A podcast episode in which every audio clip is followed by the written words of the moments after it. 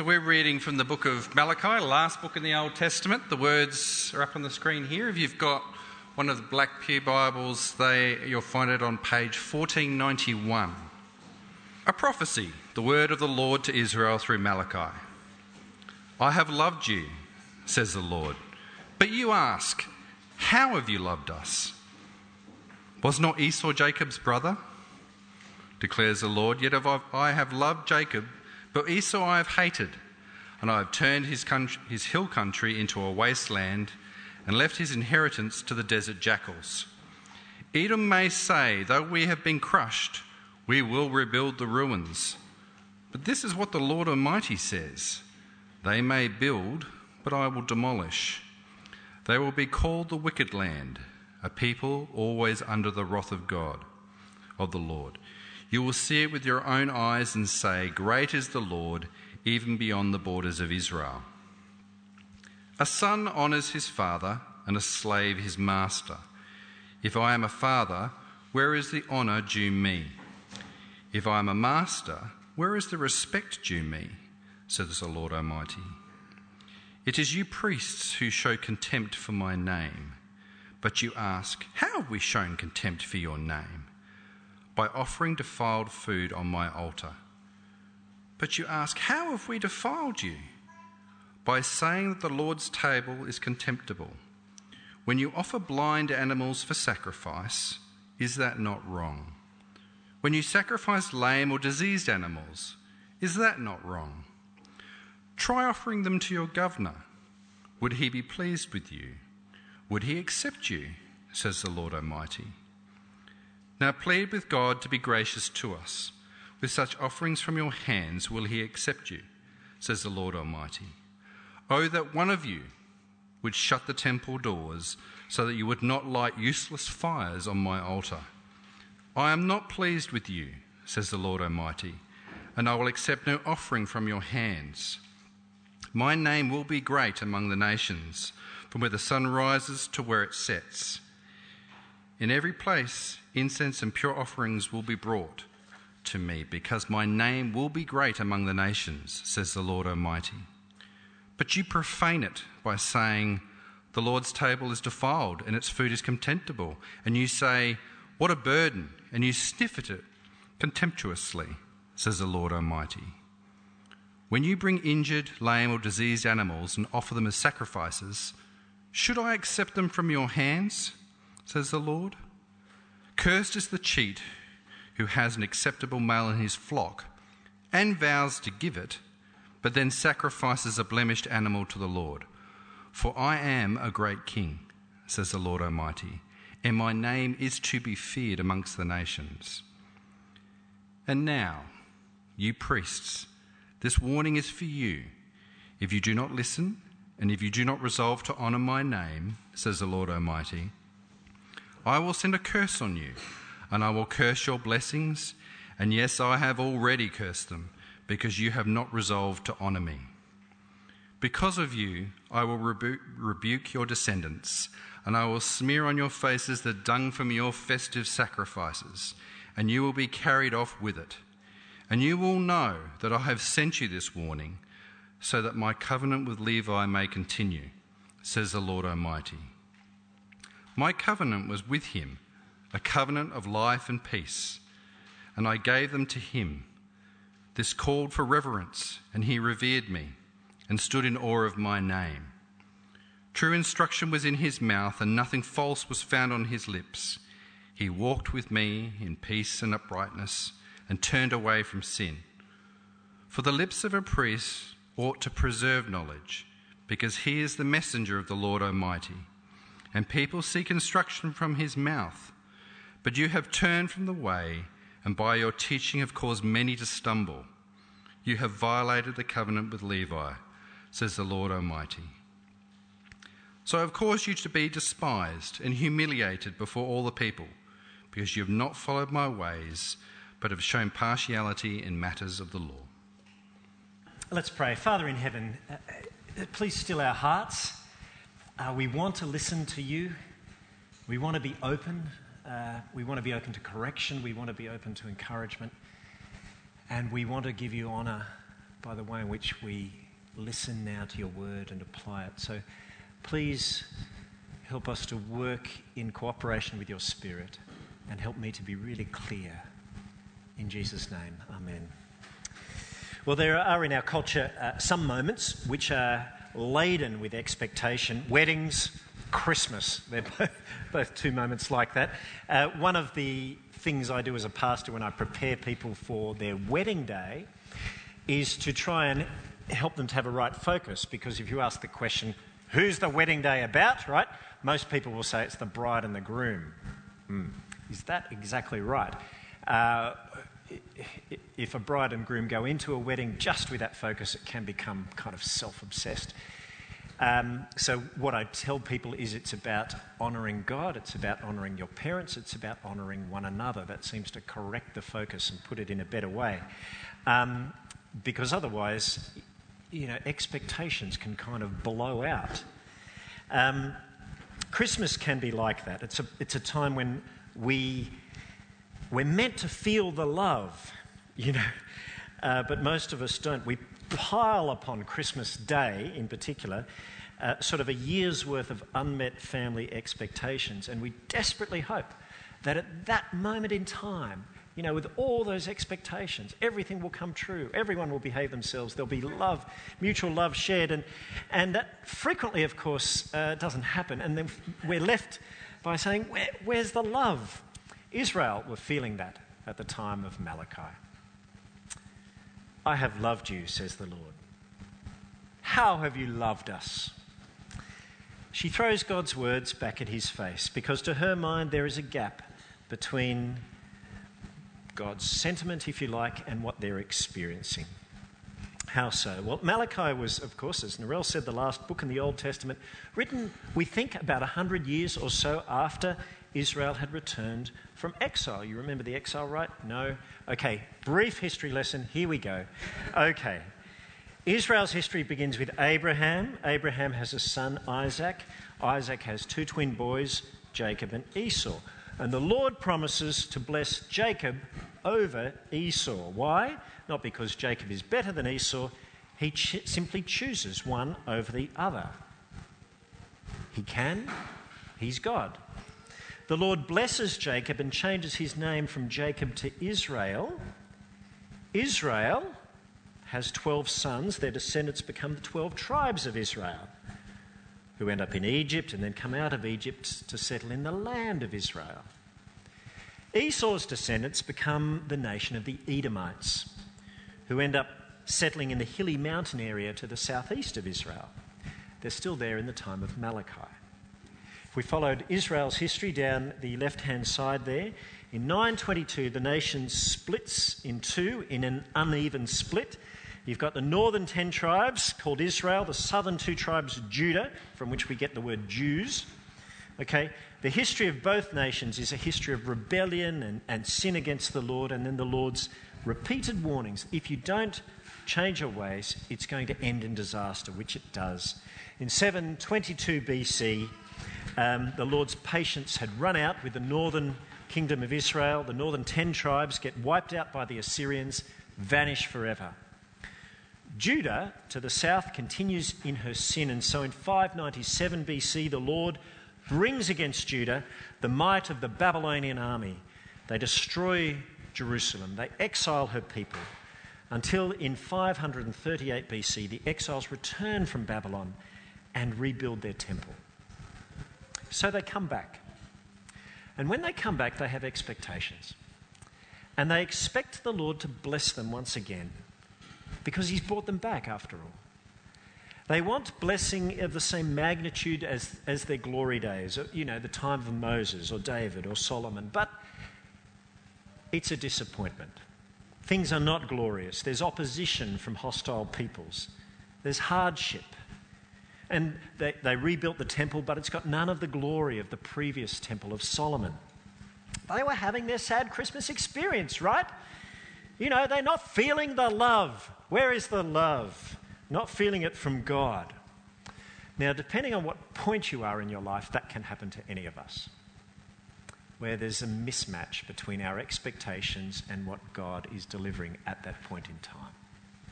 Where is the love? Now, wouldn't it be lovely to know how you know that God actually loves you in the midst of those circumstances?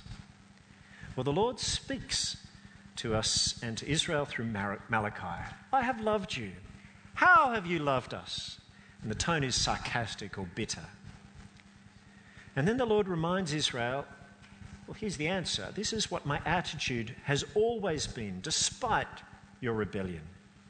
Here's the, here's the attitude Jacob I've loved, but Esau I've hated. Rem- he says, Remember where you came from? Your father Jacob had a brother, Esau. Jacob I loved, but Esau I hated. That's how you know that I love you.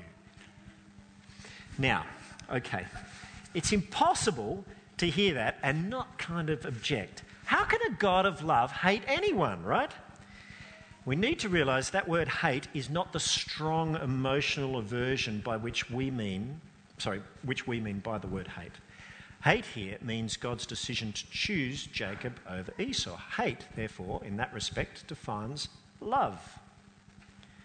The dispute God's answering is How have I loved Israel? Here's the answer God has chosen to set his love and affection on Jacob and his descendants over and against Esau and his descendants. And in fact, with Jacob, with Israel, God formalized that relationship. He entered into a covenant.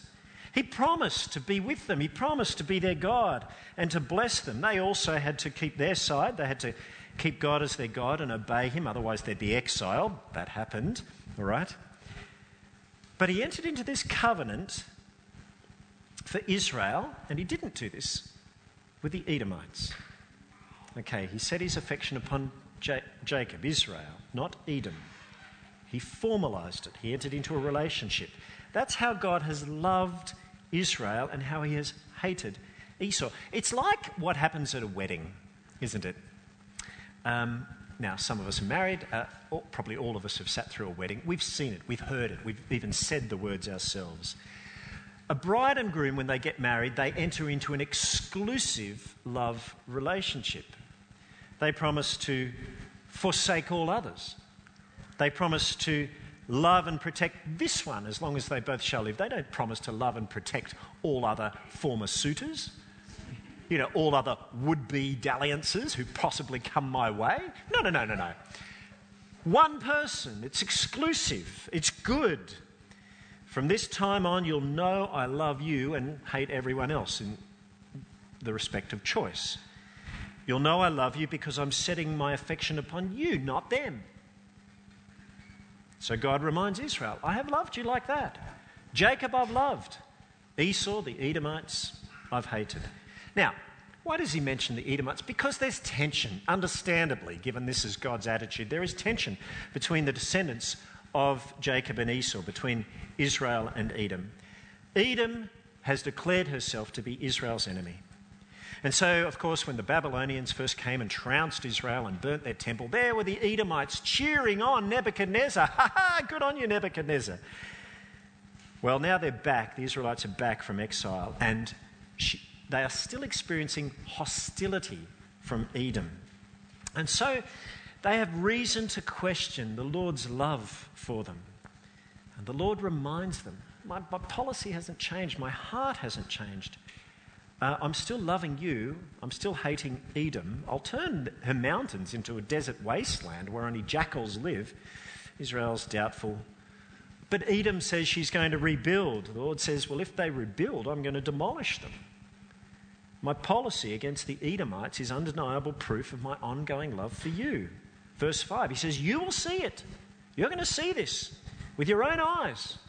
You will say, Great is the Lord, even beyond the land of Israel. Here is a promise that takes us to Christmas, actually, that the Lord is going to show selective love and favour, and that this is to his people, and that this is going to be somehow seen internationally beyond the borders of Israel.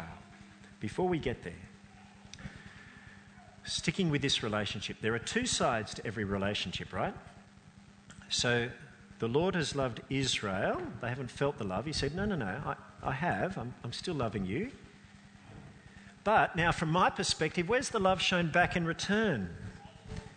You know, Israel has said, I'm not feeling the love from you, but neither has the Lord been feeling it from them. And so now things get very pointed. You know, when verses 6 to 14 were read, it may have sounded like a rant about sacrifices. But sacrifices weren't just rules to keep, they were always meant to be Israel's loving response to God's exclusive love for her. And that's why she was to bring uh, him the best of her animals. Not out of duty, not reluctantly, not because they had to, not with grumbles or complaints, but out of a, a desire to love and to honour and, and respect Yahweh. That you know, of all the nations of the world, the God of the universe has chosen this people to be his people, and they want to celebrate it and give him back the best that they have. And yet, the way God sees it, there's none of that love, that reciprocal love that's been shown in return. Where is the love? A son, son honours his father, a servant honours his master, yes. Well, if I'm in a father, where's the honour due me? If I'm a master, where's the respect due me? He's going to raise other issues of sins in the life of Israel. Next week, we'll hear about domestic violence that leads to divorce.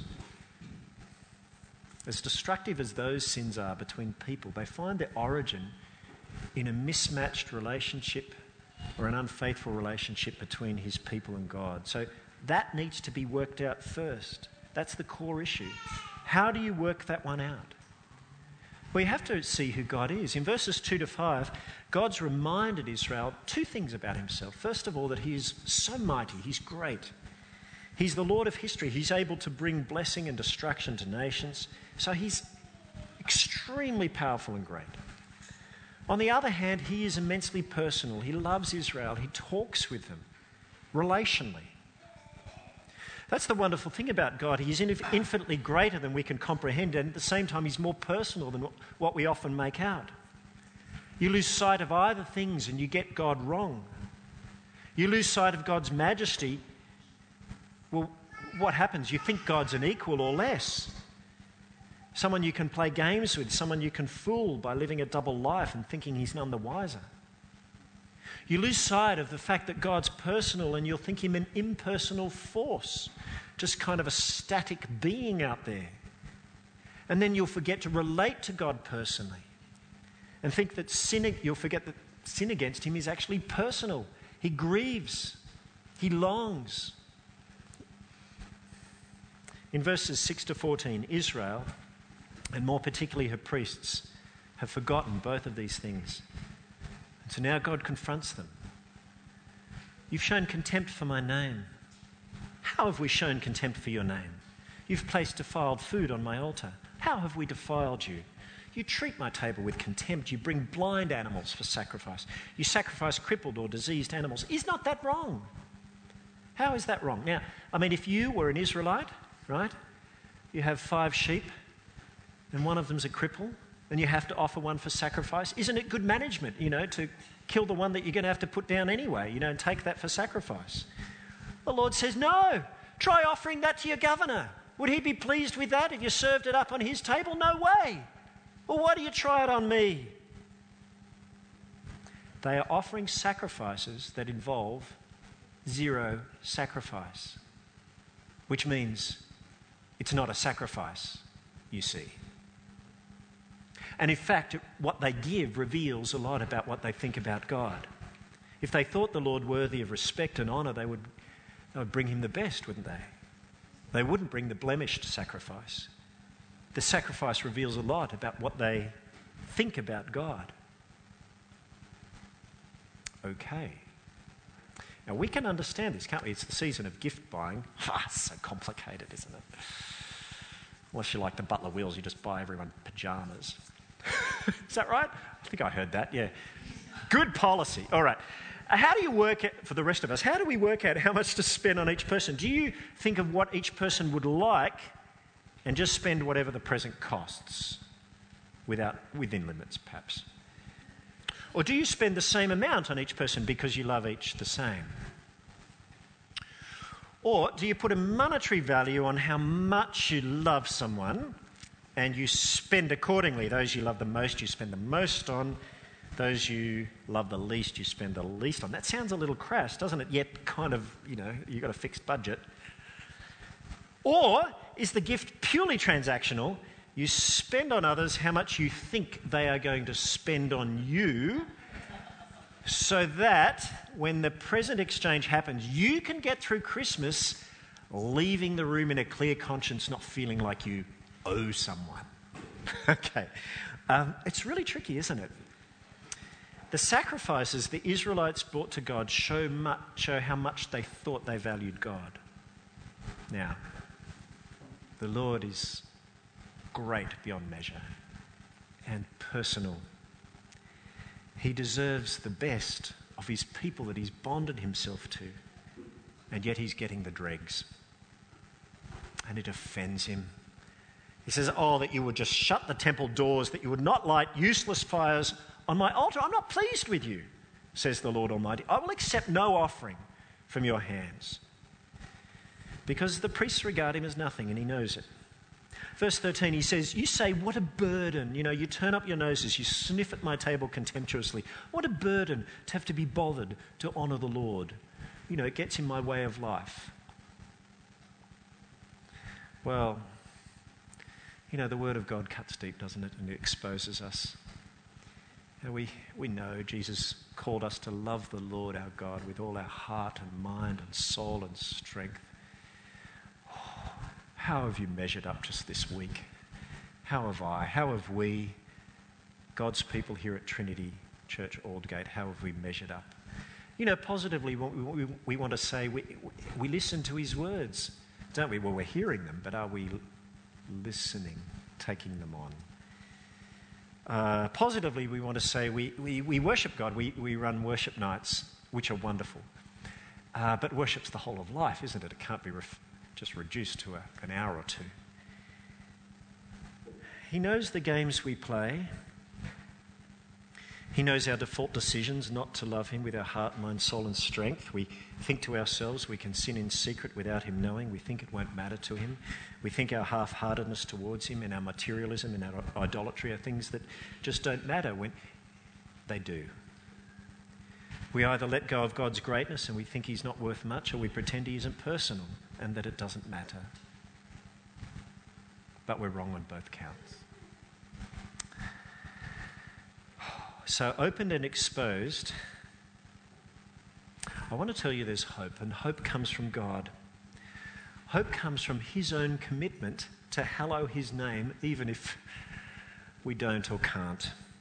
Twice in these verses, once in verse 14, earlier in verse 11 of Malachi 1, God says, Despite how you treat me, I am a great king.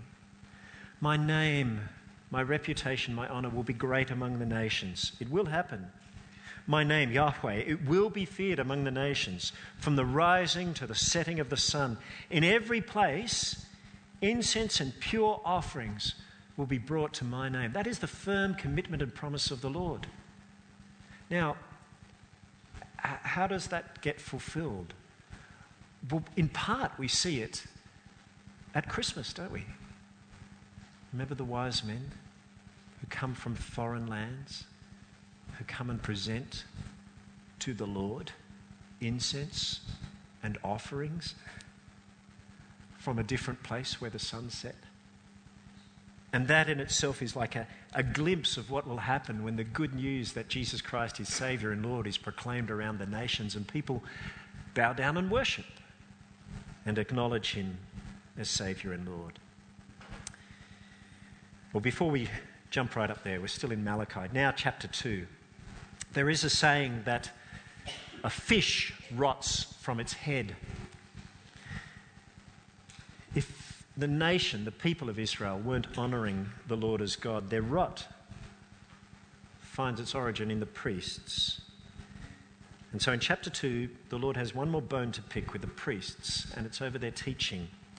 Because, of course, priests don't just offer sacrifices, they were to teach the people about God. But Israel's priests were faulty. Their problem was not their lack of knowledge, their problem was their hearts. Israel had priests who had not determined in their hearts to honour God. Isn't that staggering? To think you could have a priest who in their heart hasn't determined to honour God. And so he warns them. He says, You know how when you do sacrifices and, and you cut open the bull or lamb and you take out the intestine, right? with all its contents, and you know what they are, that is, right? He says, Because you haven't set your hearts to honour me, I'm going to take out those contents and smear it on your faces. How's that? Great image, isn't it? Feces on faces. Just imagine it. Well, we can because you've heard the news here in Adelaide. Narelle works as a physio down at Flinders Hospital. She's there on Tuesdays, not Wednesdays. That's very important.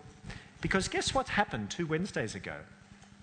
In the acute physio staff room, they were all there meeting for their staff meeting, 30 people gathered, and while they were gathered there in the staff room, completely full, suddenly the ceiling fell down on them. Can you imagine? That wouldn't normally happen in a staff meeting. That would be a memorable moment. But what made it stick very strongly in their mind's eye and every other part of their being was the fact that it wasn't just the ceiling that fell down, because, I mean, well, why did the ceiling fall down? Because above the ceiling was a pipe, and that was the sewage pipe. And the sewage pipe sprung a leak, and it filled up the ceiling cavity with effluent from the hospital, hospital sewage, until it became too heavy to bear. And so, at the crucial time, while the whole staff meeting was sitting there, you know, it's not normally full, but once a week it is. At that very moment, the whole ceiling collapsed, and it wasn't just plaster that fell down, it was hospital sewage all over the physios. Narelle wasn't, she was there the day before. Praise the Lord for that. So there you go. What a story. Now, with that pungent image in your mind now, Imagine that it wasn't just the physios who were blinking through the muck, it was the priests. According to the Lord, there couldn't be a more fitting image than to have feces on a face for a priest who hasn't determined in their hearts to honour God. Entirely fitting. Last weekend, several people were ordained as priests, that means elders, in St. Peter's Cathedral including Des Smith from the city. Now, imagine if you were sitting at an ordination and all the priests who'd been ordained who hadn't determined in their heart to honour God, but they were going through the motions. So there they are, they're robing, they're filing up. But imagine if they had animal poo spread right across their faces. Okay, God says that image is exactly fitting for such people. Why? Verse 7, chapter 2. The lips of a priest ought to preserve knowledge and from his mouth men should seek instruction, because he's the messenger of the Lord Almighty. Verse 8 But you have turned from, from the way, and by your teaching you have caused many to stumble. Verse 9 So I have caused you to be despised and humiliated before all the people, because you haven't followed my ways, but have shown partiality in matters of the law. Partiality in regard to God's word. Now, I'm hearing this, right? So, God is not pleased with priests who turned a blind eye to God's clear word. That, friends, is why at our church we preach through books of the Bible. It stops me hobby horsing by only choose the, choosing the passages that I feel comfortable preaching on. So I have to preach on this, right? because it really matters that the word of God is heard from the lips of priests by his people. And God is not pleased with those who turn a blind eye to what God clearly says is his will. And in our culture at this point in time, you know, there are many ways we could go, but the, the clearest one, where priests have been compromised left, right, and centre in Adelaide, is over the issue of human sexuality and what's appropriate for sexual expression and behaviour. So I know there are priests, I've heard, I've heard them say this, who are encouraging their young people to experiment with sexuality uh, in sexual relationships with other people before they're married. God is not pleased with that. God is not pleased with priests who just can't wait before they run their first same sex wedding. He is not pleased with that at all. In fact, he says the appropriate thing is you have shit smeared across your face. They haven't determined in their heart to honour God with their teaching. You know, God's love is unconditional, isn't it? Uh, God keeps loving Israel despite how they treat them, but we need to realize unconditional love has its demands. Uh, we know this in a marriage. Uh, marriage partners love unconditionally. You're there for each other, as you've said, through thick or thin, richer for poorer, sickness and health, you know, all, all the conditions. But it doesn't mean it's a free for all, you can do whatever you want. There are clear rules of what's appropriate and what's not. Teachers cannot teach whatever they just like in God's name. Teachers are, verse 7, messengers.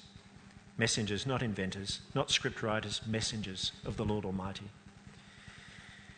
Please keep praying that those of us who are teaching would teach and determine in our hearts to honour God. Okay, let's recap. First, Israel asked the Lord, Where is the love? The Lord replies, I've loved you. But from you, where is the love? Because there's rot, and it comes from the fish head, from the priests, whom God will humiliate. That's God's message to the returned exiles. What of us? What is the Spirit of the living God saying to us through His word now? Clearly, we need to love God more, don't we? But is that, is that the message? You know, try harder. In chapter 1, we've heard God's promise that because he's a great king, one day the nations will fear his name. Chapters 3 and 4 speak of the Lord finally coming into our world. And the second last verse in the book of Malachi points us to the coming of John the Baptist, who will turn people's hearts back to the Lord. If we therefore jumped from Malachi straight to us and said, Oh, we have to love God more, we'd be actually avoiding the very trajectory that Malachi points us on, which is to point us to the coming of the Lord, the great King, the Lord Almighty, the one whose name is exalted, Jesus, which means the Lord is the Saviour, Emmanuel, God with us, the one who came in human flesh the one who did love his heavenly Father with all of his heart, mind, soul, and strength. The one, therefore, who became, therefore, a priest who could offer the ultimate sacrifice, which was worthy and was acceptable, his life. And the priest who taught of God so perfectly. He is the answer. Everything rests on him. And therefore, if we're going to offer worship that's acceptable to God, it can only ever be through Him that we can offer it. And so, uh, what I want to do to apply is get you to quickly turn to 1 Peter, chapters 1 and 2, because Peter writes to people who have come to God through Jesus, and he uses the language of Malachi to apply God's word to us. So, having seen the Lord, now we get to see ourselves, and he tells us who we are. First of all, we are loved and chosen, verses 1 to 5. Peter writes to those who have been chosen according to the foreknowledge of the Father. Who are we? We're chosen by the Father, chosen and therefore loved. Chosen when others weren't chosen. Oh, that's hard, isn't it? Have a look at chapter 2.